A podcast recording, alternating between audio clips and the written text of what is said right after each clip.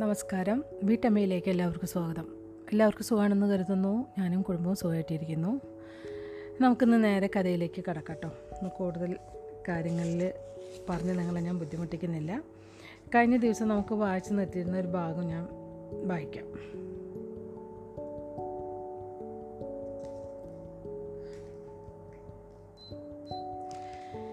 വിശ്വാമിത്രൻ അശ്വനേമിയെ അരികിലേക്ക് വിളിച്ചു. അയാൾ പെട്ടെന്ന് കടിഞ്ഞാനും വലിച്ച് അരികിലെത്തി. അപ്പോൾ വിശ്വാമിത്രൻ പറഞ്ഞു അവൻ മഹർഷി വസിഷ്ഠൻ അവനോട് പറഞ്ഞിട്ടുണ്ട് അരിഷ്ടനേമി പറഞ്ഞു. എന്തിനാണ് ആ കപടനാട്യക്കാരൻ? വിശ്വാമിത്രൻ കോപത്തോടെ പറഞ്ഞു. അരിഷ്ടനേമി ദൂരേക്ക് നോക്കി നിന്നു. അവിടുത്തെ കനത്ത നിശബ്ദത പരന്നു. ഒടുവിൽ ധൈര്യം ആർജിച്ചുകൊണ്ട് ശേഷം ചോദിച്ചു അപ്പോൾ ഇനി നമ്മൾ എന്തു ചെയ്യും ഗുരുജി? നമ്മൾ ചെയ്യേണ്ടത് എന്താണോ അത് നമ്മൾ ചെയ്യും. ഇതാണ് നമ്മൾ അവസാനിപ്പിച്ചിരുന്ന ഭാഗം. ഇനി നമുക്ക് പത്തൊമ്പതാമത്തെ അധ്യായം വായിച്ചു തുടങ്ങാം കേട്ടോ.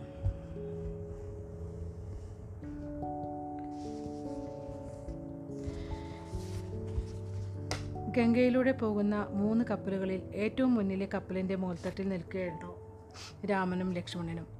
എല്ലാ യാത്രയിലൂടെ എന്നതുപോലെ വിശ്വാമിത്രൻ തന്റെ മുറിയിൽ ഇരിക്കുകയായിരുന്നു. ആ അവസരം അൻഷനമി ശരിക്കും ഉപയോഗിച്ചു. അയോധ്യയിലെ രാജകുമാരന്മാരോട് ആ മലയപുത്രന് അത്യധികമായി ഇഷ്ടം തോന്നിയിരുന്നു. ഇന്ന് എങ്ങനെയുണ്ട് കുമാരന്മാരെ? രാമലക്ഷ്മണന്മാരുടെ അരികിലേക്ക് നടന്നു ചെന്ന് അരിഷ്ടനേമി ചോദിച്ചു.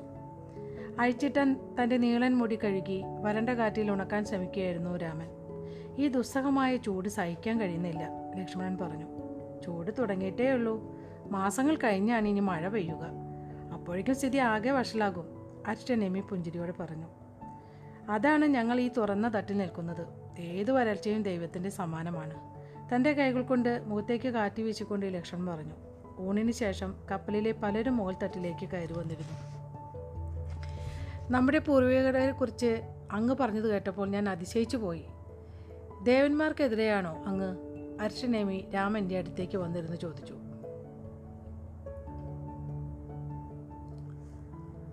അങ്ങ് എപ്പോഴും ഇത് ചോദിക്കുക എന്ന് ഞാൻ ആലോചിക്കുകയായിരുന്നു. പരിഹാസ ചൊവ്വയോടെ രാമൻ പറഞ്ഞു ഞാൻ ദേവന്മാർക്കെതിരല്ല ഞങ്ങൾ അവരുടെ പിന്മുറക്കാരാണ് രാമൻ ചിരിച്ചുകൊണ്ട് പറഞ്ഞു പക്ഷേ ഞാൻ പുരുഷമാർഗത്തിന്റെ ആരാധകനാണ്. നിയമങ്ങൾ അധിഷ്ഠിതമായ ജീവിതം അനുസരണ ആദരവ് നീതി.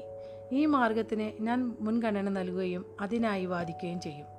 അമിതമായ സ്വാതന്ത്ര്യമുള്ള ജീവിതത്തെ ഞാൻ എതിർക്കുകയും ചെയ്യുന്നു. വെറും സ്വാതന്ത്ര്യത്തെക്കാൾ വികാരത്തേക്കാൾ ഒരുപാട് കാര്യങ്ങൾ സ്ത്രൈണ മാർഗത്തിലുണ്ട് കുമാര. അതോടൊപ്പം അനിയന്ത്രിതമായ സർഗശക്തിയും ഒപ്പമുണ്ട് അർച്ചനേമി പറഞ്ഞു. സമ്മതിച്ചു.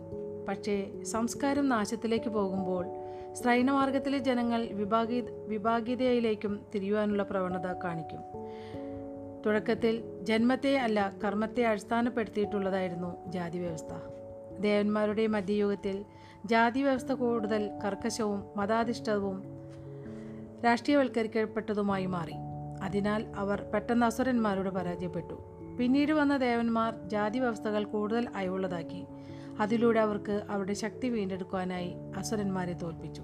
രാമൻ പറഞ്ഞു അതെ പക്ഷേ പുരുഷ സമൂഹം നാശത്തിലേക്ക് പോകുമ്പോൾ പുരുഷമാർഗം കർക്കശമുള്ളതും സ്വപക്ഷാന്തതയുള്ളതുമായി തീരും ദേവന്മാർക്ക് ഏകത്തെക്കുറിച്ച് വ്യത്യസ്തമായ കാഴ്ചപ്പാടാണുള്ളത്. അതുകൊണ്ട് അവരെ യാതൊരു മയമില്ലാതെ അസുരന്മാർ ആക്രമിക്കുന്നത് ക്ഷമിക്കാനാവാത്ത കാര്യമാണ്.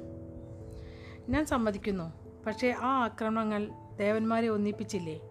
ജാതി വ്യവസ്ഥയെ ബാധിച്ച തിന്മകളെ അവർക്ക് അഭിമുഖീകരിക്കേണ്ടി വന്നു. അവർക്ക് ഐക്യം ആവശ്യമായിരുന്നു. ജാതി സംവിധാനം ഒരിക്കൽ കൂടി അയവുള്ളതാക്കി എന്നതാണ് ഇന്ദ്രഭഗവാന് ചെയ്യാൻ സാധിച്ച ഏറ്റവും പ്രധാന പരിഷ്കാരം. പിന്നീടുള്ള കാലഘട്ടത്തിൽ യോജിപ്പുള്ളവരായ ദേവന്മാർ കർക്കശമായ മതഭ്രാന്ത് പിടിച്ച അസുരന്മാരെ അവസാനം തോൽപ്പിക്കുക തന്നെ ചെയ്തു. നിഷ്ഠൂരമായ ആക്രമണങ്ങൾക്കും അസുരന്മാരോട് ദേവന്മാർ നന്ദിയുള്ളവരാകണം എന്നാണോ അങ്ങ് പറയുന്നത്? അല്ല ഞാൻ അതല്ല ഉദ്ദേശിച്ചത്. ഭീകരമായ സംഭവങ്ങളിൽ നിന്നും ചില നന്മകൾ ഉരുത്തിരിഞ്ഞു വരും. എല്ലാ ദോഷങ്ങളിലും കുറേ നന്മകളുണ്ട്. എല്ലാ നല്ല കാര്യങ്ങളിലും ചില ദോഷങ്ങളും ഒളിഞ്ഞിരിക്കുന്നു. ജീവിതം സങ്കീർണമായതാണ്. ഒരു സന്തുലിതാവസ്ഥയിൽ കാര്യങ്ങൾ കാണുന്ന ഒരാൾക്ക് രണ്ടു വശങ്ങളും കാണാനാകും. ജാതി വ്യവസ്ഥ വീണ്ടും കർക്കശമായി വന്നത് അങ്ങക്ക് നിരസിക്കാനാകുമോ? ഒരു വ്യക്തിക്ക് ഇന്ന് സമൂഹത്തിലുള്ള സ്ഥാനം അയാളുടെ കർമ്മം കൊണ്ടല്ല ജന്മം കൊണ്ടാണ് തീരുമാനിക്കപ്പെട്ടിരുന്നത്. സപ്തസിന്ധുവിന്റെ നാശത്തിന് കാരണം ഇതല്ലെന്ന് അങ്ങയ്ക്ക് നിരസിക്കുവാൻ ആകുമോ?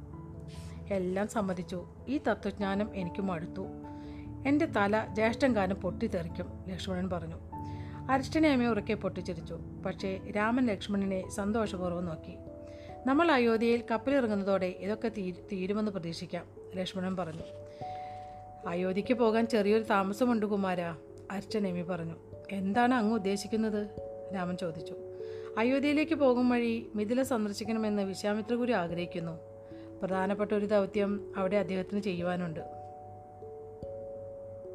ഇതേക്കുറിച്ച് ഞങ്ങളോട് എപ്പോൾ പറയാനായിരുന്നു അങ്ങ് കരുതിയത്? അസ്വസ്ഥനായി ലക്ഷ്മണൻ ചോദിച്ചു. ഞാനിപ്പോൾ നിങ്ങളോട് പറയുന്നു അർച്ചനേമി പറഞ്ഞു. ലക്ഷ്മണനോട് ക്ഷമയോടെ ഇരിക്കാൻ കൈകൊണ്ട് ആംഗ്യം കാണിച്ചുകൊണ്ട് രാമൻ പറഞ്ഞു അത് ശരി അർച്ചനേമിജി വിശ്വാമിത്ര ഗുരുവിനെ സന്തോഷമാകും വരെ അദ്ദേഹത്തിനൊപ്പം ഉണ്ടാവണമെന്ന് പിതാശ്രീ ഞങ്ങളോട് കൽപ്പിച്ചിട്ടുണ്ട്. കുറച്ചു മാസം കൂടി വൈകുന്നതിൽ ഞങ്ങൾക്ക് വലിയ ബുദ്ധിമുട്ടൊന്നുമില്ല. മിഥില അത് ലക്ഷ്മണൻ പറഞ്ഞു. സപ്തസിന്ധുവിലെ വലിയ നഗരങ്ങളെ പോലെ ആയിരുന്നില്ല മിഥില. മണ്ണിന്റെ മക്കളുടെ നഗരം അഥവാ മിഥി രാജാവ് സ്ഥാപിച്ച നഗരം. അതൊരു നദീതീര പട്ടണമായിരുന്നില്ല ദശാബ്ദങ്ങൾക്ക് മുൻപ് ഗന്ദകി നദി അതിന്റെ ഗതി പടിഞ്ഞാറോട്ട് മാറിയതോടെ മിഥിലയുടെ വിധി നാടികയമായി മാറാൻ തുടങ്ങി. സപ്തസിന്ധുവിലെ നഗരങ്ങളിൽ നിന്നും വ്യത്യസ്തമായി അത് വളരെ വേഗം നാശത്തിലേക്ക് കുതിച്ചു. ഭാരതത്തിലെ വ്യാപാരങ്ങൾ അധിക വ്യാപാരങ്ങൾ അധികവും നദീ തുറമുഖങ്ങൾ വഴിയായിരുന്നു നടത്തിയിരുന്നത്. ഗന്ദകി അതിന്റെ ദുഃഖം തിരിച്ചതോടെ ആ ദുഃഖന്നോ ദുഃഖന്നല്ല കേട്ടോ അതിന്റെ മുഖം എന്നാണ്. ആയിരിക്കുന്നു വിചാരിക്കണോ? ഗന്ദകി അതിന്റെ മുഖം തിരിച്ചതോടെ ഒരു രാത്രി കൊണ്ട് മിഥിലയുടെ ഭാഗ്യം തകർന്നു വീണു. മിഥിലയിൽ നിയമിച്ചിരുന്ന തങ്ങളുടെ ഉപവ്യാപാരികളെയെല്ലാം രാവണന്റെ കൗശലക്കാരായ വ്യാപാരികൾ പിൻവലിച്ചു. നഗരം ഭരിച്ചിരുന്നത് ജനകരാജാവായിരുന്നു. വളരെ ആത്മാർത്ഥതയുള്ള ആദരണീയനായ ആത്മീയതയുള്ള വ്യക്തി. ഒരു നല്ല വ്യക്തിക്കുള്ള എല്ലാ ഗുണങ്ങളും അദ്ദേഹത്തിനുണ്ടായിരുന്നു. പക്ഷേ രാജ്യം ഭരിക്കാൻ അത്ര പ്രാ- പ്രാപ്തനായിരുന്നില്ല. ജനകൻ ആത്മീയ ഗുരുവായിരുന്നുവെങ്കിൽ ലോകത്തെ ഏറ്റവും മികച്ച ഗുരുക്കന്മാരിൽ ഒരാളാകുമായിരുന്നു.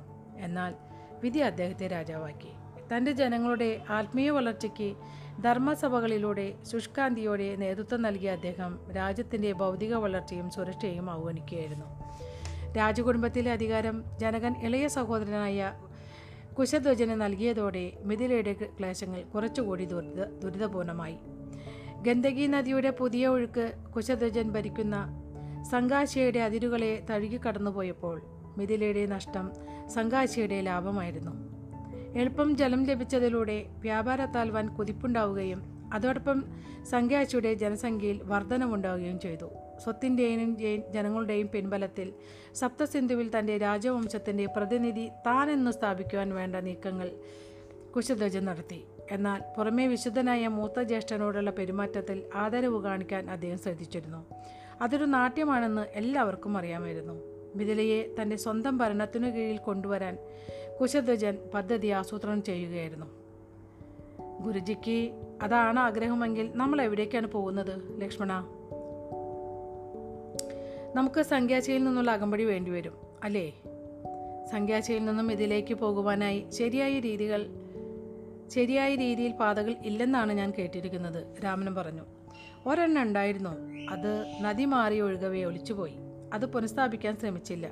മിഥിലയിലെ ഖജനാവിൽ പണം കുറവാണ്. പക്ഷേ അവരെ പ്രധാനമന്ത്രിയെ അറിയിച്ചിട്ടുണ്ട്. അവർ അകമ്പടി സംഘത്തെ ഒരുക്കുന്നുണ്ട്. അർച്ചനേമി പറഞ്ഞു.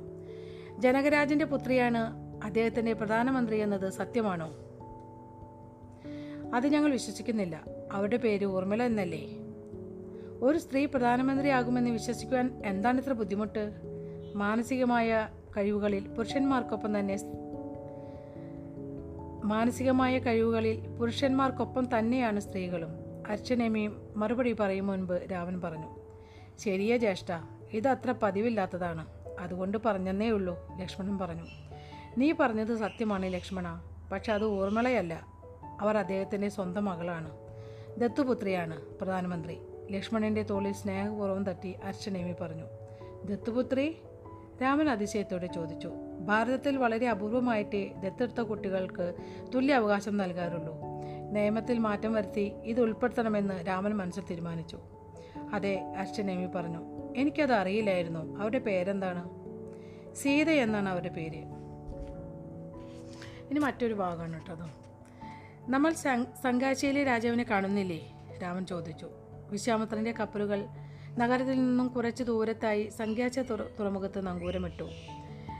നഗരപാലനത്തിന്റെ ചുമതലയുള്ള പോലീസ് മേധാവി സമിച്ചിയുടെ നേതൃത്വത്തിൽ വിതിരയിൽ നിന്ന് വന്ന ഉദ്യോഗസ്ഥരാണ് വിശ്വാമിത്രനെയും നൂറുപേരുള്ള മലയപുത്ര സംഘത്തെയും സ്വീകരിച്ച് മിതയിലേക്ക് നയിക്കുന്നത്. ബാക്കിയുള്ളവർ നങ്കൂരമിട്ട കപ്പലുകളിൽ തന്നെ തങ്ങി.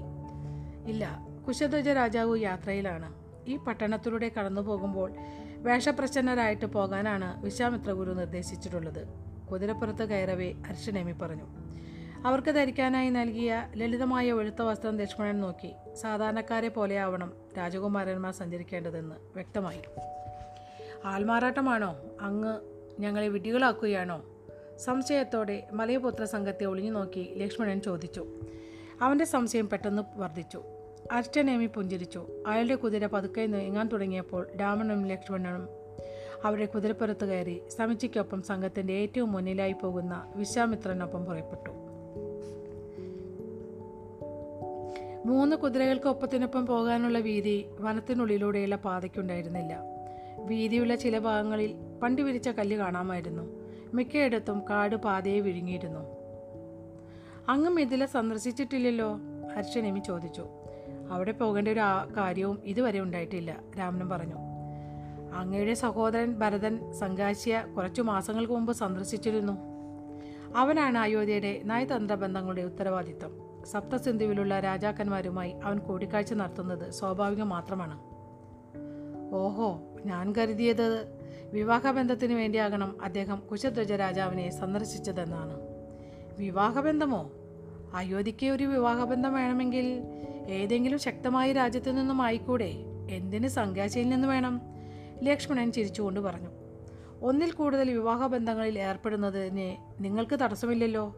മാത്രവുമല്ല വിവാഹബന്ധം രാഷ്ട്രീയ ബന്ധങ്ങൾ ഉണ്ടാക്കുവാനുള്ള മാർഗം കൂടിയല്ലേ. ലക്ഷ്മണൻ രഹസ്യമായി രാമനെ നോക്കി. രാമേട്ടൻ വിശ്വസിക്കുന്നത് വിവാഹം പാവനമായതാണെന്നാണ്. അതൊരു രാഷ്ട്രീയ ബന്ധത്തിനുള്ളതല്ലെന്നാണ് ലക്ഷ്മണൻ പറഞ്ഞു. അത് പുരാതന കാലത്ത് നിലനിന്ന കാര്യമാണ്. അത്തരം മൂലകങ്ങളിലൊന്നും സത്യത്തിൽ ഇന്ന് ആരും വിശ്വസിക്കുന്നില്ല. അർച്ചനേമി തന്റെ പുരുകമൊന്ന് ഉയർത്തി പറഞ്ഞു. പൂർവികർ ചെയ്ത എല്ലാ കാര്യങ്ങളും ആരാധിക്കുന്ന ഒരാളല്ല ഞാൻ. പക്ഷേ ചില കാര്യങ്ങൾ പുനരുദ്ധരിക്കാൻ അർഹതയുള്ളവയാണ്. അതിലൊന്നാണ് മനസ്സുകൾ തമ്മിലുള്ള പരിപാവനമായ പങ്കാളിത്തമായി വിവാഹത്തെ കാണുക എന്നത്. രണ്ട് അധികാര കേന്ദ്രങ്ങൾ തമ്മിലുള്ള രാഷ്ട്രീയ ബന്ധം പോലെയല്ല അത് രാമൻ പറഞ്ഞു. പക്ഷേ ഇങ്ങനെ ചിന്തിക്കുന്ന അപൂർവം ആളുകളേ ഉള്ളൂ. അതുകൊണ്ട് അത് തെറ്റാണെന്ന് അർത്ഥമില്ലല്ലോ ലക്ഷ്മണൻ വീണ്ടും ഇടയിൽ കയറി പറഞ്ഞു. ജ്യേഷ്ഠൻ വിശ്വസി വിശ്വസിക്കുന്നത് ഒരു പുരുഷൻ ഒരു സ്ത്രീയെ മാത്രമേ വിവാഹം കഴിക്കൂ എന്നാണ്.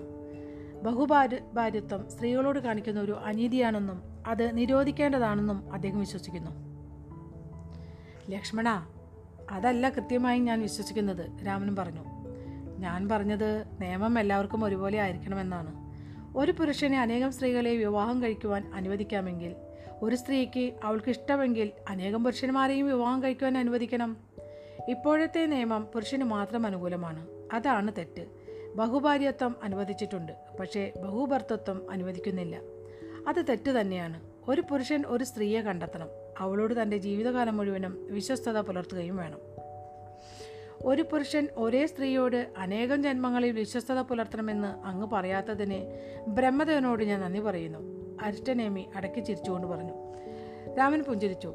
പക്ഷേ കുമാരരാമ നല്ല കാര്യം ലക്ഷ്യമാക്കി നൂറ്റാണ്ടുകൾക്ക് മുൻപ് ബഹുഭാര്യത്വം നിലനിന്നിരുന്നുവെന്ന് അങ്ങേക്കറിയാം. സൂര്യവംശജരും ചന്ദ്രവംശജരും തമ്മിലുണ്ടായിരുന്ന അൻപത് വർഷത്തോളം നീണ്ട യുദ്ധം നമ്മൾ സഹിച്ചു. ലക്ഷക്കണക്കിന് ആളുകൾ കൊല്ലപ്പെട്ടപ്പോൾ പുരുഷന്മാരുടെ സംഖ്യ വളരെ കുറഞ്ഞു. അതുകൊണ്ട് ഒന്നിലധികം സ്ത്രീകളെ വിവാഹം കഴിക്കാൻ പുരുഷന്മാരെ പ്രോത്സാഹിപ്പിച്ചിരുന്നു. തുറന്നു പറഞ്ഞാൽ നമ്മുടെ രാജ്യത്ത് ജനസംഖ്യ വർദ്ധിപ്പിക്കണം എന്ന് നമ്മൾ ആഗ്രഹിച്ചിരുന്നു. അതേ തുടർന്ന് കൂടുതൽ ആളുകൾ ബഹുഭാര്യത്വം അനുഷ്ഠിക്കാൻ തുടങ്ങി അച്ഛനേമി പറഞ്ഞു. അതെ പക്ഷേ ഇപ്പോൾ ആ പ്രശ്നമില്ലല്ലോ. ഉണ്ടോ?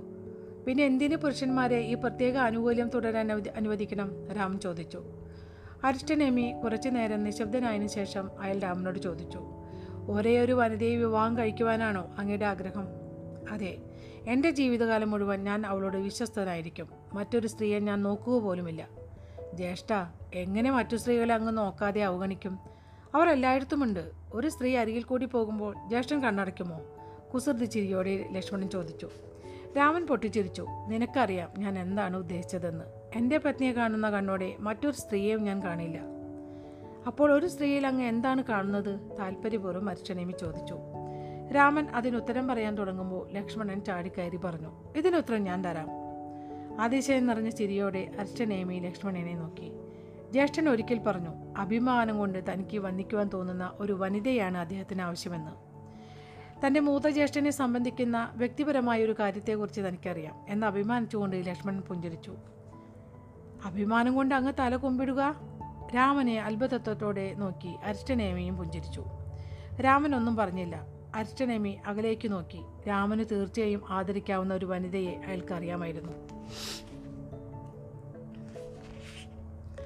അപ്പോൾ നമ്മുടെ പത്തൊമ്പതാമത്തെ അധ്യായം ഇവിടെ അവസാനിച്ചിരിക്കുകയാണ് കേട്ടോ. അപ്പോൾ ഞാൻ ഇരുപതാമത്തെ അധ്യായം കൂടി വായിച്ചു തരാം. ആ ചെറിയൊരു അധ്യായമാണ് ഞാൻ വായിച്ചു തരാം. അപ്പോൾ നമ്മൾ ഇരുപതാമത്തെ അധ്യായത്തിലേക്ക് കിടക്കുകയാണ് വിശ്വാമിത്രനും സംഘവും ഒരാഴ്ച കഴിഞ്ഞ് മിഥിലയിലെത്തി. കാലവർഷം അനുഗ്രഹിക്കുന്ന മിഥിലയുടെ വളരെ വളക്കൂറുള്ള മണ്ണിൽ നിന്നും സമർത്ഥമായി കാർഷിക വിളകൾ ലഭിച്ചിരുന്നു. മിഥിലയിലെ ഒരു കർഷകൻ വിത്ത് മണ്ണിലെറിഞ്ഞ ശേഷം വിളവെടുക്കാൻ എത്തിയാൽ മതി. ബാക്കിയൊക്കെ മിഥിലയിലെ മണ്ണ് ചെയ്തു കൊള്ളുമെന്ന് പറഞ്ഞു കേൾക്കാറുണ്ട്. എന്നാൽ കർഷകർ കൂടുതൽ സ്ഥലത്ത് കൃഷി ചെയ്യാത്തതുകൊണ്ട് കാട് തഴിച്ചു വളർന്ന് അത് നഗരത്തിന് ചുറ്റും കനത്ത വേലി സൃഷ്ടിച്ചിരുന്നു. നദിയിലൂടെ ചെന്നെത്താവുന്ന ഭാരതത്തിലെ മറ്റ് നഗരങ്ങളിൽ നിന്നും ഒരു നദിയുടെ കുറവ് മിഥിലയെ ഒറ്റപ്പെടുത്തിയിരുന്നു. എന്തിനാണ് നമ്മൾ നദികളെ കൂടുതൽ ആശ്രയിക്കുന്നത്? എന്തുകൊണ്ട് കൂടുതൽ റോഡുകൾ നിർമ്മിച്ചുകൂടാ? മിഥിലയെ പോലെ ഒരു നഗരം ഇങ്ങനെ ഒറ്റയ്ക്ക് ഒറ്റപ്പെട്ട് നിൽക്കരുത് രാമൻ പറഞ്ഞു. ഒരു കാലത്ത് നല്ല വീതികൾ നമുക്കുണ്ടായിരുന്നു. ഒരുപക്ഷെ അത് പുനർനിർമ്മിക്കാൻ അങ്ങേക്ക് കഴിയും അർച്ചനേമി പറഞ്ഞു. അവരുടെ സംഘം കാടിന്റെ അതിർത്തി കടക്കവേ ഒരു തടാകം കണ്ടു. ഒരു പക്ഷേ അത് പ്രതിരോധ കിടങ്ങായി പണ്ട് ഉപയോഗിച്ചതാവാം. ഇപ്പോഴത് ജലമെടുക്കാനാണ് ഉപയോഗിക്കുന്നതെന്ന് മനസ്സിലായി. ഒരു ദ്വീപിനെ പോലെ വളരെ കാര്യക്ഷമതയോടെ മിഥിലയെ കാത്തു സൂക്ഷിക്കുന്ന വിധത്തിൽ നഗരത്തെ ചുറ്റി തടാകം നിലകൊണ്ടു. സൈനിക ലക്ഷ്യങ്ങൾക്കാണ് തടാകം ഉപയോഗിച്ചിരുന്നതെങ്കിലും സാധാരണ കാണാ കാണാറുള്ളതുപോലെ തടാകത്തിൽ മുതലകളോ അല്ലെങ്കിൽ മറ്റു ജീവികളോ ഒന്നും ഉണ്ടായിരുന്നില്ല. വെള്ളമെടുക്കുന്നതിന് കരയിൽ നിന്നും തടാകത്തിലേക്ക് പടവുകൾ നിർമ്മിച്ചിരുന്നു. കൂറ്റൻ ചക്രങ്ങളുടെ സഹായത്തോടെ തടാകത്തിൽ നിന്നുമുള്ള വെള്ളം കുഴലുകൾ വഴി നഗരത്തിലേക്ക് കൊണ്ടുപോകുന്നുണ്ട്. പ്രധാന ജലവിതരണ സംവിധാനം കിടങ്ങാണെങ്കിൽ വിഡിത്തമാണ് അവർ ചെയ്തിരിക്കുന്നത്. സൈന്യം വളയുമ്പോൾ ആദ്യം ജലവിതരണം വിച്ഛേദിച്ച് കളയാം. അതല്ലെങ്കിൽ ജലത്തിൽ വിഷം കലർത്താം ലക്ഷ്മണൻ പറഞ്ഞു. അത് ശരിയാണ്. മിഥിലയിലെ പ്രധാനമന്ത്രിക്ക് ഇത് മനസ്സിലായതുകൊണ്ടാണ് നഗരത്തിന് പുറത്തുകൂടി വളരെ ആഴമുള്ള കിടങ്ങ് നിർമ്മിച്ചത് അർച്ചനേമി പറഞ്ഞു. രാവണനും ലക്ഷ്മണനും അർച്ചനേമിയും തടാകത്തിനെതിരെ തടാകത്തിന് അരികെ കുതിരപ്പുറത്തു നിന്നും ഇറങ്ങി. നഗരത്തിലേക്ക് കടക്കുവാൻ തടാകത്തിൽ പൊന്തിക്കിടക്കുന്ന ഒരു പാലത്തിലൂടെ സഞ്ചരിക്കണം. വെള്ളത്തിൽ അനങ്ങാതെ പൊന്തിക്കിടക്കുവാൻ സമാന്തരങ്ങളായി സ്ഥിതി ചെയ്യുന്ന വള്ളങ്ങളുടെയോ ചങ്ങാടങ്ങളുടെയോ സഹായത്തോടെയാണ് അവ നിർമ്മിച്ചിരിക്കുന്നത്. ആ പാലത്തിൽ കുതിരയെ നടത്തി അവയ്ക്കൊപ്പം കാൽനടയായി പോകുന്നതാണ് ബുദ്ധി. അതേക്കുറിച്ച് അർച്ചനേമി വളരെ താല്പര്യപൂർവം വിശദീകരിച്ചു. സാധാരണ കാണുന്ന പാലങ്ങളെക്കാളും ചെലവ് കുറഞ്ഞതാണ് ഈ പാലം. അതുമാത്രമല്ല നഗരം ആക്രമിക്കപ്പെടുന്ന അവസരത്തിൽ ഇത് നശിപ്പിക്കുവാൻ വളരെ എളുപ്പമാണ്. അതേപോലെ പെട്ടെന്ന് നിർമ്മിക്കുവാനും സാധിക്കും.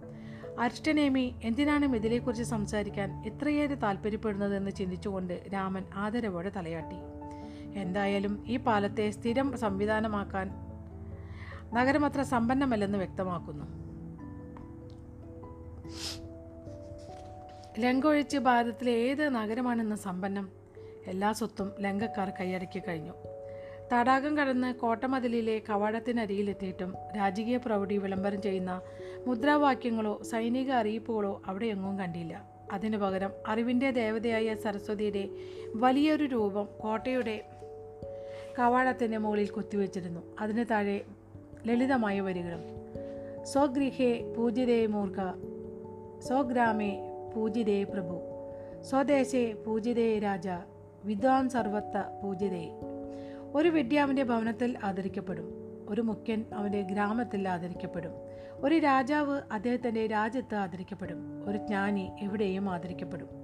രാമൻ പുഞ്ചിരിച്ചു ജ്ഞാന ജ്ഞാനത്തിനായി സമർപ്പിക്കപ്പെട്ട നഗരം നമുക്ക് കടക്കാം. കുതിരയുടെ കടിഞ്ഞാൻ വലിച്ചുകൊണ്ട് അർഷനേമി ചോദിച്ചു.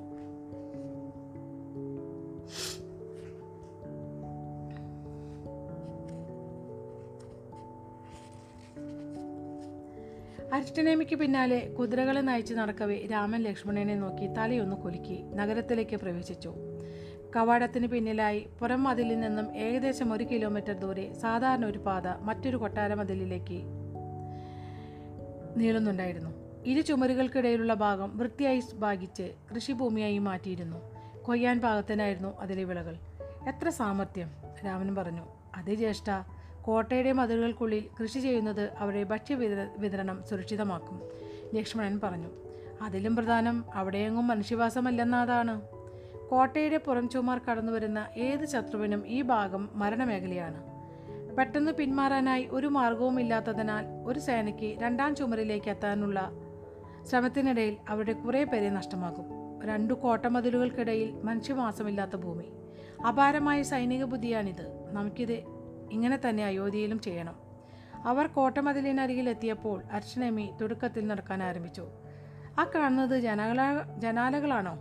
അകത്തെ കോട്ടയുടെ ചുമരിലെ മുകൾ ഭാഗത്ത് കൈച്ചൂണ്ടി ലക്ഷ്മണൻ ചോദിച്ചു. അതെ അർച്ചനേമി പറഞ്ഞു. കോട്ടമതിലിനെ വ്യാസസ്ഥാനമാക്കി ആളുകൾ ഉപയോഗിക്കുന്നുണ്ടോ? അതിശയത്തോടെ ലക്ഷ്മണൻ ചോദിച്ചു. അതെ അവർ ചെയ്യും അർച്ചനേമി പറഞ്ഞു. ഓഹോ തലകുലുക്കി ലക്ഷ്മണൻ പറഞ്ഞു. മുന്നോട്ട് നോക്കുന്നതിനിടയിൽ അർച്ചനേമി ഒന്ന് പുഞ്ചിരിച്ചു. ഇനി വേറൊരു ഭാഗമാണിത്. എന്തൊരു നരകമാണിത്. മിഥില നഗരിയുടെ അകത്തെ കവാടം കടന്ന ഉടനെ ഒന്ന് നിന്നിട്ട് ലക്ഷ്മണൻ പറഞ്ഞു. തന്റെ വാൾ പെട്ടെന്ന് ലക്ഷ്മണൻ എടുത്തു. ഒരു കെണിയിൽ നമ്മൾ എത്തപ്പെട്ടിരിക്കുന്നു. കുമാര ശാന്തനാകൂ. വിടർന്ന ചിരിയോടെ അച്ഛനേമി പറഞ്ഞു ഇതൊരു കെണിയല്ല മിതിലെങ്ങനെയാണ് കവാടത്തിന്റെ മറുഭാഗത്ത് അവരെത്തി. ഒറ്റ വലിയ ചുമരിനുള്ളിൽ നിർമ്മിക്കപ്പെട്ട വീടുകളുടെ നിര അവിടെ കാണാമായിരുന്നു. ഓരോ വീടും അടുത്തടുത്ത് ഒരു തേനീച്ച കൂട് പോലെയാണ് പണിഞ്ഞിട്ടുള്ളത്. ഓരോ വീടിന്റെയും ചുവരിന്റെ ഏറ്റവും മുകളിൽ ഓരോ ജനാലകൾ ഉണ്ടായിരുന്നു പക്ഷേ തെരുവിലേക്ക് ഒരു വാതിലുമില്ലായിരുന്നു. അവരെ ഒളിയുന്ന ഒളിയിരുന്ന് ആക്രമിക്കാനായി ഒരു കെണിയിലേക്ക് നയിച്ചതാണെന്ന് ലക്ഷ്മണന് തോന്നി. പിന്നിൽ വിശ്വാമിത്രന്റെ സംഘത്തിൽ ആരെയും കാണാനില്ലാത്തതും അവന്റെ സംശയം വർദ്ധിപ്പിക്കാനിടയാക്കി. തെരുവുകൾ എവിടെ? രാമൻ ചോദിച്ചു. ഒരേ നിരയിൽ അടുക്കായി എല്ലാ വീടുകളും പണിതതിനാൽ തെരുവുകൾക്ക് തീരെ സ്ഥലമില്ലായിരുന്നു. എന്റെ കൂടെ വരൂ. അവരുടെ പരിഭ്രാന്തി ആസ്വദിച്ചുകൊണ്ട് അർച്ചനേമി തന്റെ കുതിരയെ നയിച്ചുകൊണ്ട് പറഞ്ഞു. താങ്കൾ എന്തു പണിയായി ചെയ്യുന്നത്? മേൽക്കൂരയിലേക്ക് കയറുകയോ? അതും കുതിരയ്ക്കൊപ്പം? ലക്ഷ്മണൻ അന്തം വിട്ടു നിന്നു കുമാര എന്നെ പിന്തുടരൂ. അർച്ചനേമി ശാന്തനായി പറഞ്ഞു. ലക്ഷ്മണനെ ശാന്തനാക്കും വിധം രാമൻ അവന്റെ പുറത്തു തട്ടി പതുക്കെ പടവുകൾ കയറാൻ ആരംഭിച്ചു. വൈമനസ്സത്തോടെ കുതിരയെ നയിച്ചുകൊണ്ട് ലക്ഷ്മണനും പിന്തുടർന്നു. മുകളിലെത്തിയ അവർ തങ്ങൾക്ക് സങ്കല്പിക്കാവുന്നതിലപ്പുറം ഒരു കാഴ്ച കണ്ടു. വാസ്തവത്തിൽ എല്ലാ വീടുകളുടെയും മേൽക്കൂര ഒറ്റത്തട്ടായിരുന്നു. ഒരു തറയുടെ മേൽ മറ്റൊരു തറ പോലെ വിവിധ നിറങ്ങൾ കൊണ്ട് തെരുവുകളെ വേർതിരിച്ചിരുന്നു. ജനങ്ങൾ പല ദിശകളിൽ നിന്നും വരുന്നത് അവർ കണ്ടു. വളരെ ദൂരെ മുന്നിലായി വിശ്വാമിത്രന്റെ സംഘത്തെ അവർക്ക് കാണാമായിരുന്നു. എന്റെ ദൈവമേ നമ്മൾ എവിടെയാണ്? ആ മനുഷ്യർ എങ്ങോട്ടാണ് പോകുന്നത്? ലക്ഷ്മണൻ അല്പം ഭയത്തോടെ ചോദിച്ചു. എങ്ങനെയാണ് ഈ മനുഷ്യർ വീടുകളിലേക്ക് കടക്കുക? രാമൻ ചോദിച്ചു. അതിനുള്ള ഉത്തരം പോലെ ഒരു മനുഷ്യൻ നടപ്പാത പോലെ തോ തോന്നിയ ഭാഗത്തുള്ള ഒരു പരന്ന വാതിൽ വലിച്ചു തുറന്നു. വാതിലിനെ വാതിലടച്ചുകൊണ്ട് വലിച്ചടച്ചുകൊണ്ട് താഴേക്ക് ഇറങ്ങിപ്പോയി. ഗതാഗതം അനുവദിക്കാത്ത നടപ്പാതയിൽ കൃത്യമായി ഇടപെട്ട രഹസ്യവാതിലുകൾ അവരുടെ ഭവനത്തിലേക്ക് പോകാനുണ്ടായിരുന്നു. വീടുകളുടെ ഇടയിൽ കാണപ്പെട്ട ലംബമായുള്ള വിടവുകളിലൂടെ വശങ്ങളിലെ ചുവരുകളിൽ പണിത അഴകുള്ള ജനാലകളും കാണാൻ സാധിച്ചു. അവയിലൂടെ സൂര്യപ്രകാശവും വായുവും വീടുകളിൽ ലഭിക്കും. കാലവർഷക്കാലത്ത് ഇവരെന്ത് ചെയ്യും? ലക്ഷ്മണൻ ചോദിച്ചു. മഴ പെയ്യുമ്പോൾ ജാലകങ്ങളും വാതിലുകളും അടച്ചിടും അർച്ചനേമി പറഞ്ഞു. പക്ഷേ വെളിച്ചത്തിനും വായുവിനും കൃത്യമായി ഇടവിട്ട പണിത കുഴലുകൾ അർച്ചനേമി ചൂണ്ടിക്കാണിച്ചു. നാല് വീടുകൾക്കിടയിലായി ഒരു കുഴലുണ്ട്. വീടുകളുടെ അകത്തുള്ള ജനാലകൾ ഈ കുഴലുകളിലേക്ക് തുറക്കപ്പെടും. അതിലൂടെ വായുവും വെളിച്ചവും ലഭിക്കും. കുഴലുകളുടെ താഴെ ഒഴുകിപ്പോകുന്ന മഴവെള്ളം ശേഖരിക്കപ്പെടും. അത് കോട്ടമതിലിന് പുറത്തുള്ള കിടങ്ങിലേക്കോ നഗരത്തിനുള്ളിലെ തടാകത്തിലേക്കോ നീളുന്നു. ആ ജലം കൃഷിക്കും ഉപയോഗിക്കും. ഭഗവാനെ പരശുരാമ ലക്ഷ്മണൻ പറഞ്ഞു എന്തൊരു ബുദ്ധി. ഭൂഗർഭ ഭൂഗർഭ ഓവുചാലോ? അസുഖങ്ങൾ അസുഖങ്ങൾ നിയന്ത്രിക്കുവാനായി ഏറ്റവും നല്ല മാർഗം. തേനീച്ചക്കൂട് ഈ ഭാഗത്തെ അങ്ങനെയാണോ വിളിക്കുന്നത്? രാമൻ ചോദിച്ചു. അതെ അർച്ചനേമി പറഞ്ഞു. എന്താണ് കാരണം? തേനീച്ചക്കൂട് പോലെ നിർമ്മിക്കപ്പെട്ടതിനാലാണോ? അതെ അർച്ചനേമി പുഞ്ചിരിച്ചു. നല്ല നർമ്മബോധമുള്ളവരാണിവർ. അങ്ങയ്ക്കും അതുണ്ടാകുമെന്നാണ് ഞാൻ വിചാരിക്കുന്നത്. ഇതിലാണ് നമ്മൾ കഴിയാനായി പോകുന്നത്. എന്ത്? ലക്ഷ്മണൻ ചോദിച്ചു. കുമാര മാപ്പ് ചോദിക്കും പോലെ അർച്ചനേമി പറയാൻ തുടങ്ങി. തേനീച്ചകളുടെ വസതിയിലാണ് മിഥിലയിലെ തൊഴിലാളികൾ ജീവിക്കുന്നത്. നഗരത്തിനകത്തേക്ക് പോകുന്തോറും ഉദ്യാനങ്ങൾ അതിനപ്പുറം തെരുവുകൾ ക്ഷേത്രങ്ങൾ വാണിജ്യ കേന്ദ്രങ്ങൾ രാജകുടുംബം ഉൾപ്പെടുന്ന സമ്പന്ന സമ്പന്നരുടെ വസതികൾ എന്നിവ കാണാം. നിങ്ങൾ വേഷം മാറി വേണം യാത്ര ചെയ്യാനെന്ന് വിശ്വാമിത്രകുരു ആഗ്രഹിക്കുന്ന കാര്യം നിങ്ങൾക്കറിയാമല്ലോ. പ്രധാനമന്ത്രിക്ക് നമ്മളിവിടെ വന്ന കാര്യം അറിയാമെങ്കിൽ എന്തിനാണ് വേഷം മാറുന്നത്? ലക്ഷ്മണൻ ചോദിച്ചു. ഗുരു വിശ്വാമിത്രൻ അനുചരന്മാർക്കൊപ്പം എത്തിച്ചേർന്നിട്ടുണ്ട? ഗുരു വിശ്വാമിത്രൻ അനുചരന്മാർക്കൊപ്പം എത്തിച്ചേർന്നിട്ടുണ്ടെന്നേ അവർക്കറിയൂ. അയോധ്യയിലെ രാജകുമാരന്മാരെക്കുറിച്ച് ഈ സമയം വരെ അവർക്കറിയില്ല. ഞങ്ങൾ അയോധ്യയിലെ രാജകുമാരന്മാരാണ് മുഷ്ടികൾ മുറുക്കെ പിടിച്ചുകൊണ്ട് ലക്ഷ്മണൻ പറഞ്ഞു. സപ്തസിന്ധുവിലെ പരമാധികാരമുള്ള ഒരു രാജ്യം എങ്ങനെയാണോ നമ്മൾ സൽക്കരിക്കേണ്ടത്? നമ്മളിവിടെ ഒരാഴ്ചയേ ഉള്ളൂ ദയവായി അർച്ചനേമി പറഞ്ഞു. അത് സാരമില്ല. ഞങ്ങൾ ഇവിടെ താമസിക്കാം രാമൻ പറഞ്ഞു. പക്ഷേ ജ്യേഷ്ഠ ലക്ഷ്മണൻ ജ്യേഷ്ഠന് നേരെ തിരിഞ്ഞു. ഇത്തരം ലളിതമായ ഇടങ്ങളിൽ നമ്മൾ ഇതിനു മുൻപ് താമസിച്ചിട്ടുണ്ട്. ലക്ഷ്മണ ഹ്രസ്വകാലത്തേക്കാണ് ഇവിടെ. പിന്നെ നമുക്ക് വീട്ടിലേക്ക് മടങ്ങാം. നമ്മുടെ പിതാവിന്റെ ആഗ്രഹങ്ങളെ ആദരിച്ചേ മതിയാകൂ. ഇനി മറ്റൊരു ഭാഗമാണ് കേട്ടോ. നിങ്ങൾ രണ്ടാൾക്കും സുഖമാണെന്ന് ഞാൻ പ്രതീക്ഷിക്കുന്നു. മേൽക്കൂരയിലെ വാതിലിലൂടെ താഴേക്കിറങ്ങിയവയെ വിശ്വാമിത്രൻ ചോദിച്ചു. ഉച്ചയ്ക്ക് ശേഷം മൂന്നാം യാമത്തിലെ മൂന്നാം മണിക്കൂറിലാണ് വിശ്വാമിത്ര വിശ്വാമിത്രൻ രാമനും ലക്ഷ്മണനും താമസിക്കുന്ന വീട് സന്ദർശിച്ചത്. ഏറ്റവും അറ്റത്തുള്ള ഒരു പാർപ്പിടമാണ് അവർക്ക് നൽകിയത്. ആ വീടിന്റെ ജാലകത്തിലൂടെ അതിനപ്പുറത്തുള്ള മനോഹരമായ ഒരു ഉദ്യാനം നന്നായി കാണാൻ കഴിഞ്ഞിരുന്നു. നഗരത്തിനുള്ളിലേക്ക് രാമനും ലക്ഷ്മണനും സന്ദർശനം നടത്തിയിരുന്നില്ല. നഗരഹൃദയത്തിൽ സ്ഥിതി ചെയ്യുന്ന വലിയ കൊട്ടാരത്തിലായിരുന്നു വിശ്വാമിത്രന്റെ താമസം. ആ കൂറ്റൻ മന്ദിരത്തിലെ കുറേ ഭാഗങ്ങൾ ദയാലുവായ ജനകരാജാവ് ഋഷിമാർക്കും അവരുടെ ശിഷ്യന്മാർക്കും താമസിക്കാനും വിദ്യ അഭ്യസിപ്പിക്കാനും അനുവദിച്ചിരുന്നു. രാജ്യത്തും രാജ്യത്തിനും പുറത്തുമുള്ള ജ്ഞാനികളെ ആകർഷിക്കാൻ മിഥിലയ്ക്ക് കഴിയണമെന്ന് തത്വജ്ഞാനിയായി രാജാവ് ആഗ്രഹിച്ചു. തന്റെ തുച്ഛമായ ഖജനാവിൽ നിന്നും മഹാന്മാരായ ഗുരുക്കന്മാർക്ക് അദ്ദേഹം പാരിതോഷികങ്ങൾ നൽകിയിരുന്നു. അങ്ങേക്ക് ലഭിച്ച സൗകര്യങ്ങളെ അപേക്ഷിച്ച് ഇവിടെ സൗകര്യം വളരെ കുറവാണ് ഗുരുജി. അല്പം വീഴ്ചയോടെ ലക്ഷ്മണൻ പറഞ്ഞു ഞാനും ജ്യേഷ്ഠനും മാത്രം ആൾമാറാട്ടം നടത്തിയാൽ മതിയല്ലോ. വിശ്വാമിത്രൻ ലക്ഷ്മണന്റെ വാക്കുകളെ അവഗണിച്ചു. ഞങ്ങൾക്ക് കുഴപ്പമില്ല ഗുരുജി. മിഥിലയിൽ ഞങ്ങൾക്ക് ചെയ്യാനുള്ള ദൗത്യം എന്തെന്ന് ഞങ്ങളെ ഏൽപ്പിച്ചാലും ഞങ്ങൾക്ക് അയോധ്യയിലേക്ക് മടങ്ങാൻ തിടുക്കമുണ്ട് രാമൻ പറഞ്ഞു. ശരി ഞാൻ കാര്യത്തിലേക്ക് നേരിട്ട് കടക്കാം. മിഥിലയിലെ രാജാവ് അദ്ദേഹത്തിന്റെ മൂത്ത മകൾ സീതയ്ക്ക് വേണ്ടി ഒരു സ്വയംവരം സംഘടിപ്പിച്ചിട്ടുണ്ട് വിശ്വാമിത്രൻ പറഞ്ഞു. പുരാതന ഭാരതത്തിലെ പാരമ്പര്യ വിവാഹ രീതിയാണ് സ്വയംവരം വധുവിന്റെ പിതാവ് വിളിച്ചു വരുത്തിയ യോഗ്യരായ വരന്മാരുടെ കൂട്ടത്തിൽ നിന്നും അദ്ദേഹത്തിന്റെ മകൾക്ക് ഇഷ്ടമുള്ളൊരു വരനെ തിരഞ്ഞെടുക്കാം. അല്ലെങ്കിൽ ഒരു മത്സരം പ്രഖ്യാപിക്കാം. വിജയിക്ക് അവളെ ഭാര്യയായി സ്വീകരിക്കാം. സപ്തസിന്ധുവിലെ ശക്തമായ രാജ്യങ്ങളുടെ പട്ടികയിൽ മിഥില ഒരിക്കലും പെട്ടിരുന്നില്ല. പരമാധികാരമുള്ള രാജ്യമായ അയോധ്യ മിഥിലയും ഒരു ബന്ധത്തിനും ഒരുങ്ങുമെന്ന് ചിന്തിക്കുവാൻ പോലും അസാധ്യമാണ്. രാമൻ എന്തു പറയണമെന്നറിയാതെ കുഴങ്ങി. പക്ഷേ ലക്ഷ്മണനെ അപ്പോൾ പറയുവാൻ ധാരാളമുണ്ടായിരുന്നു. ഞങ്ങളെ ഇവിടെ സ്വയംവരത്തിന്റെ സുരക്ഷയ്ക്കായി കൊണ്ടുവന്നിരിക്കുകയാണോ? ലക്ഷ്മണൻ ചോദിച്ചു. ആ ബുദ്ധിശൂന്യരായ അസുരന്മാരോട് യുദ്ധം ചെയ്യാൻ നമ്മളെ പ്രേരിപ്പിച്ചതിലും വിചിത്രമാണിത്. വിശ്വാമിത്രൻ ലക്ഷ്മണന് നേരെ തിരിഞ്ഞു തുറച്ചു നോക്കി. പക്ഷെ അദ്ദേഹം എന്തെങ്കിലും പറയും മുൻപ് രാമൻ പറയുവാൻ തുടങ്ങി. ക്ഷമാശീലത്തിൽ അഗ്രഗണ്യനായ രാമന്റെ ക്ഷമ പോലും നശിക്കാൻ തുടങ്ങിയിരുന്നു. എങ്കിലും വളരെ മര്യാദയോടെ അവൻ പറഞ്ഞു ഗുരുജി വിതലയുമായി ഒരു വിവാഹബന്ധൻ അച്ഛൻ ആഗ്രഹിക്കുമെന്ന് ഞാൻ കരുതുന്നില്ല. രാഷ്ട്രീയ ലക്ഷ്യത്തിനു വേണ്ടി വിവാഹം കഴിക്കില്ലെന്ന് ഞാനും പ്രതിജ്ഞ എടുത്തിട്ടുണ്ട്. പക്ഷേ സ്വയംവരത്തിൽ പങ്കെടുക്കുന്നില്ലെന്ന് തീരുമാനിക്കുവാൻ കുറച്ച് വൈകിപ്പോയി രാജകുമാര വിശ്വാമിത്രൻ പറഞ്ഞു. എന്താണ് അദ്ദേഹം പറഞ്ഞു വരുന്നതെന്ന് രാമന് വ്യക്തമായി. വളരെ അമാനുഷികമായ ശ്രമത്താൽ തന്റെ ശബ്ദത്തിൽ മര്യാദ വരുത്തി രാമനും പറഞ്ഞു. എന്റെ പിതാവിനോടോ എന്നോടോ അന്വേഷിക്കാതെ വിവാഹാർത്ഥിയായി എന്റെ പേര് നിർദ്ദേശിക്കുവാൻ എങ്ങനെ താങ്കൾക്ക് കഴിയും? നിന്റെ പിതാവ് എന്നെ നിന്റെ ഗുരുവായി നിയോഗിച്ചിരിക്കുന്നു. പാരമ്പര്യത്തെക്കുറിച്ച് നിനക്ക് അറിവുണ്ട് ഒരു പിതാവ് ഒരു മാതാവ് ഒരു ഗുരു. എന്നിവർക്ക് ഒരു കുട്ടിയുടെ വിവാഹത്തെക്കുറിച്ച് തീരുമാനമെടുക്കാം. നിനക്ക് ഈ നിയമം ലംഘിക്കണമോ? ഞെട്ടിപ്പോയ രാമൻ വേര് പിടിച്ചതുപോലെ നിന്നുപോയി. അവന്റെ കണ്ണുകൾ കോപത്താൽ ജരിക്കുന്നുണ്ടായിരുന്നു. മാത്രമല്ല വരന്മാരുടെ പട്ടികയിൽ നിന്റെ പേര് ഉൾപ്പെടുത്തിയതിന് ശേഷം നീ സ്വയംവരത്തിൽ പങ്കെടുത്തില്ലെങ്കിൽ ഉഷ്ണസ്മൃതിയിലും ഹരിസ്മൃതിയിലുമുള്ള നിയമങ്ങളെ ലംഘിക്കുകയാകും. അത് ചെയ്യണമെന്ന് നീ ആഗ്രഹിക്കുന്നുണ്ടോ? എന്നോട് ക്ഷമിക്കുക. അവ്യക്തമായി പറഞ്ഞുകൊണ്ട് പടികൾ കയറി മേൽക്കൂരയിലേക്കുള്ള വാതിലുയർത്തി മാറ്റി രാമൻ പുറത്തു കടന്നപ്പോൾ ലക്ഷ്മണനും രാമണനെ പിന്തുടർന്നു. സംതൃപ്തിയോടെ വിശ്വാമിത്രൻ ഒന്ന് പൊട്ടിച്ചിരിച്ചു. അവൻ വരും. അവന് വേറെ പോംവഴിയുമില്ല. നിയമം വളരെ വ്യക്തമാണ്.